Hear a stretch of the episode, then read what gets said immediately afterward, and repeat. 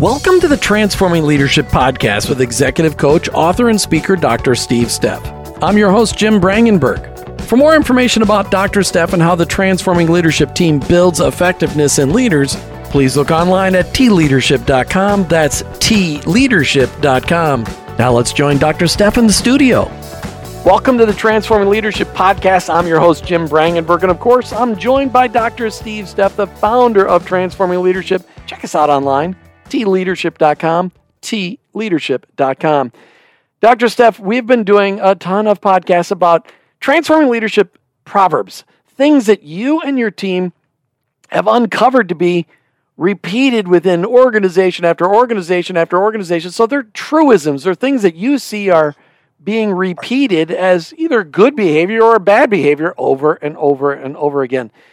Do you ever like get tired of seeing these things over and over again, or is that what gives you job security? That's maybe a bad well, question. It, yeah, that yeah, that's a great question. It is job security, Jim, but but it is a little frustrating on occasion, and particularly with our uh, our higher performing organizations. It, most of the organizations we work with are focused on high performance uh, focused on continuous improvement. Most are fo- focused on servant leadership. But it's it's always interesting to me. It's interesting to everybody in my my organization, Transforming Leadership, how often we see some of the violations of these proverbs, and, and the reason they're proverbs, the reasons they're truisms, is they, they just happen. Yeah, they, they just happen all the time, and they become a normal way of doing business. So you know, praise God, we're we're allowed to uh, we have the opportunity to come in and and help uh, help companies become more effective, more efficient. Quite frankly, my goal working with my individual leaders is I don't want you to work harder. You right. know, I want I, I I've I've heard the phrase "don't work harder, work smarter." I, I, I abhor that phrase at this point, but the fact is, I don't want you to work harder. I want you to work more effectively. You know, and you can't be more effective without intentionally examining what what can I do to be more effective. For the leaders that we work with, I would tell you that it is never work harder because the leaders that we're working with they're already working plenty hard. Yeah, and and honestly, sometimes they probably need to work a lot less hard in order they to be able to gain some yeah. mental stability yeah. back. All right, today's transforming leadership proverb is Goal setting is not an extension of past performance. Exactly. What do yeah. you mean? I-, I, thought that you always set goals based on what I did last year. Yeah. And I get that three percent return. I get that three percent raise no matter what I do. That's exactly right. And and I would tell you that the vast majority of organizations or the vast majority of departments, that's what that's that's the process. Let's look at what we did last year. Let's talk about how we can push that. And if we can push that by 10%, we generate 10% more than we did last year. That that's we did this year. Uh, that that's pretty great. But I would tell you that I believe that that uh, really negates the possibility of huge innovation because it's not looking at what's the best way to to get to uh, if, if uh, you know, I'm in Southwest Florida right now. Well, you're in Southwest Florida right now as we speak. I'm in South or West Florida. And South or West, that's right, in Fort Myers way. Uh, let, let's say we're going to Los Angeles. There are countless ways to get to Los Angeles. Uh, some faster than others, and I can get to Los Angeles right now, uh, pretty easy, in about 12 hours and I could get there in about 40 hours because I'd just jump on 75 and jump up to I 10 and go 10 all the way to Los Angeles. Yeah, but there's more effective ways of doing that. Ah, but so you miss the beauty if, of our country. If, if the only thing I am focused on is I want to get there, I'm sorry, how long did you say you could get there? 40 hours. 40 hours. Well, then I want to get there in 35. How's that? That's better. But but that's not assumptive goal setting. Assumptive goal setting, assumptive goal setting is the phrase that we use for for true goal setting. Assumptive goal setting does not take into account what did we do last year and how much harder can we work. Assumptive goal setting is uh, let's let's say we were starting a business from scratch, and we decided what do we want to do the first year we've got nothing on which to base that. Right. Just we're, a dream. We're essentially starting from scratch. So we we instead should not look at okay, if we do this, we can generate this. That's not good goal setting. Good goal setting is what do we want to generate? Now that we have identified that, what do we have to do in order to fulfill on that? That is assumptive goal setting. If my goal for 2022 is $2 million, I want to generate $2 million in coaching and consulting revenue. That's, that's a pretty big number. What would I have to do in order to pull that off? So start with where you where you are wanting to go and then identify what steps do we have to do what resources do we need you know all this stuff what structure must i have in order to get there? And that may result in some pretty significant alteration or innovation where if we start with where we are and only look at you know how much i, I want to improve by 10% that generally translates for the people in the room, that translates to I've got to work 10% harder. And that that's not innovation. That that's just a heavier workload. So, Steve, are you saying that the most effective way in setting goals for the year is to actually instead of looking at a past performance, which is no guarantee of future results. We hear that on TV commercials all the time. Yeah, yeah. yeah. You know, it's it's that trap that you've talked about. It, do you actually see organizations go clean slate? Here's our goal, but I don't we don't have to do the same things we did last year plus in order to get to this goal. Is there a better, most, more efficient way? Do you ever see people say, "Hey, let's clean the slate. Well, let's set our goals for this next year, and we don't have to look at the past to determine it." I mean, do people ever allow that to happen? Yeah, yeah. I, have got a uh, a legacy company that is a company that we've dealt with for over five years. It was a legacy company for us.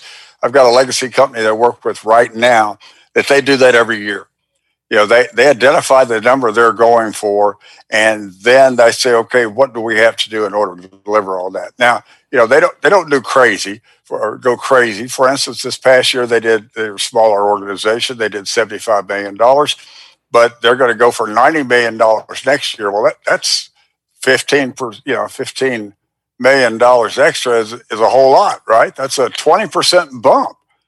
So how can they squeeze another 20% out of the way they're doing things? Well, the ex- answer is they can't. Right.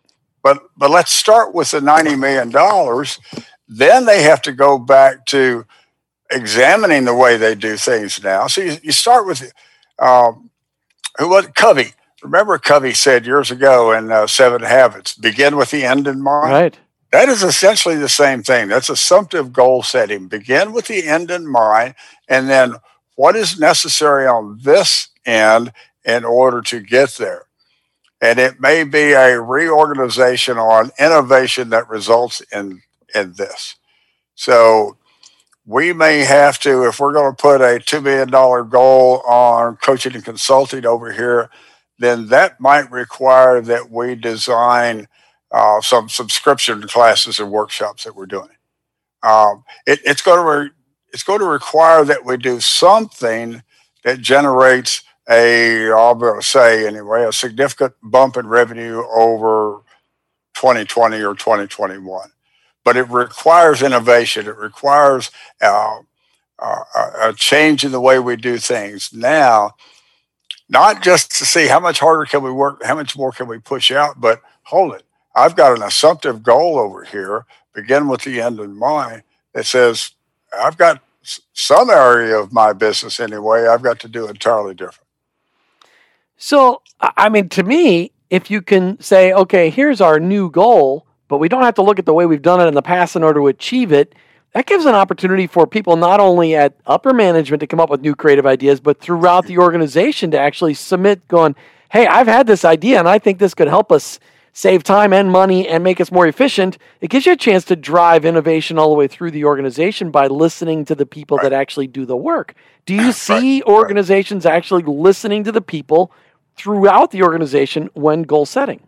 Absolutely. They the and that's a great point. I appreciate you bringing it up. The company that I'm referring to three years ago closed an entire product line because they decided that they discovered, I should say, that the reallocation of the resources that they were using for that product line, if they if they reallocated sorry, reallocated them in a different way, they would have a significantly better return on that and significantly higher uh, revenues on that. So they shut the whole product line down. That's tough though for companies to do those. Oh, Steve, that for them, was tough. because there's always that's always somebody's like uh, you know their their sacred cow. Oh, but we've been Yeah. but that's the way we've always done business, Steve. I That- don't that's want to. exactly right. Yeah, that product line wasn't brand new. That product line had been going for almost 15 years. You know, but but they discovered, well, hold it, that product line has not grown the rest of the way the or the way the rest of them have, and we've got personnel resource, human capital resources involved here, as well as um, equipment involved here. If we were to reallocate all of that to these other products and other lines, here, at least on paper, here would be the result. And it turned out it was. Now, they were able, since that was a complementary product, they were able down the road to go back and start doing it again in order to complement their line, their product line. But they were able to build the revenue to allow them to do that. Mm. And they were able to build the revenue to allow them to do that because they shut it down and reallocated resources. So you're really talking about a remarkable innovation to goal setting. Ooh, Yeah, yeah, absolutely. because Yeah, because we all grew up get- in environments that were that were that were that way. Hey, you did Yeah. you did 100 widgets last year, 110 this year, buddy. Yeah, 110 this year. That's right. Where if we said, and, and 110 may be the number, but if we said, you know, we really need to, in order to get where we're wanting to go, we're going to have to do 150 widgets. Then somebody is going to have to sit back and say, how are we going to do that? We can't do it the way we were doing it because we were running at 93% production. So something has to change. And, And that that's where innovation comes in.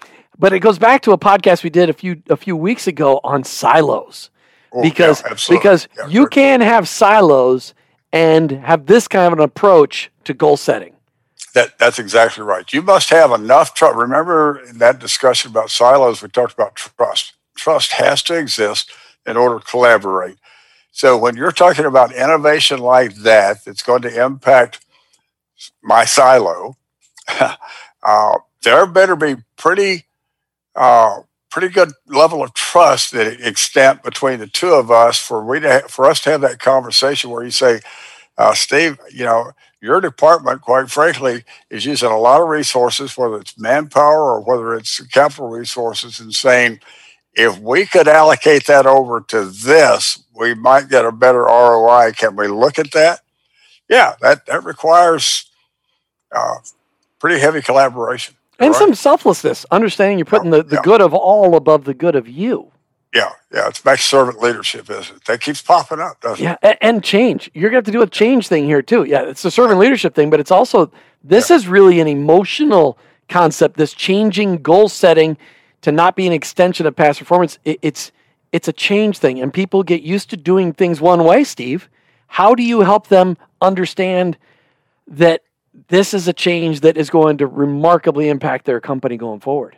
Yeah, that I think that's that top down, real top down value of, of the assumptive goal setting of of of, um, of this new way of goals. I say new, uh, different way of goal setting, is because it it uh, incorporates change into the way we do business.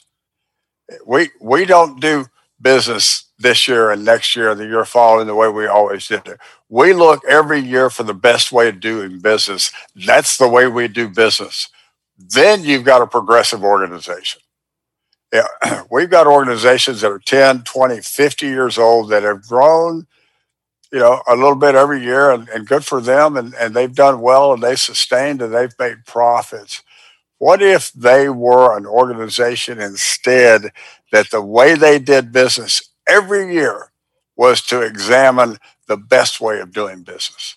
Look at the potential there as opposed to just growth, which is fine. Nothing against growth, uh, as opposed to growth and stability of I know I can grow 7% every year.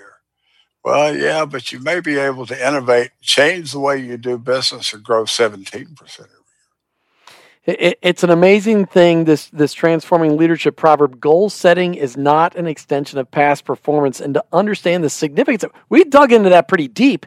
There's a lot into this, but it really is going to transform the way an organization even exists and operates if you do it right. this way. Transforming is the word on that, isn't it? Transformation, inf- innovation, changing the way you know, the assumptive goal setting requires that we are open to changing the way we do business, changing the way we function, changing the way we operate. Yeah, you got to stop right. copying the behaviors and customs of this world, but be transformed and change the way you think. Yeah, there's some. A, there's there's an old proverb for you. Yeah, yeah. Doc, to say that's that's scriptural. That, that's yeah. a good one. Thank you, Doctor yeah. Steve Steff. Thanks, Joe. Hey, and to our listeners, thank you for tuning in today to the Transforming Leadership Podcast. Please check us out online, tleadership.com, tleadership.com. Out there, you'll find a phone number to contact us or and an information form you can fill out so we can contact you. Just remember, though, that we're committed to maximizing individual and organizational effectiveness. So let us have a chance with your organization. Let us know that we can help you. And remember that Transforming Leadership is there for you. Until next time. And that ends our discussion for today. Thanks for listening to the Transforming Leadership Podcast with executive coach, author, and speaker Dr. Steve Steff. For more information on how Dr. Steff and the Transforming Leadership team can help you become a more effective leader, please look online at tleadership.com. That's tleadership.com. The Transforming Leadership Podcast is available on your favorite podcast directories Apple Podcasts, Google Podcasts, Spotify, and Stitcher. Please leave a rating and review on your favorite platform to help us spread the word. Until next time, remember building effectiveness in leaders starts with the transformation of your heart towards your people.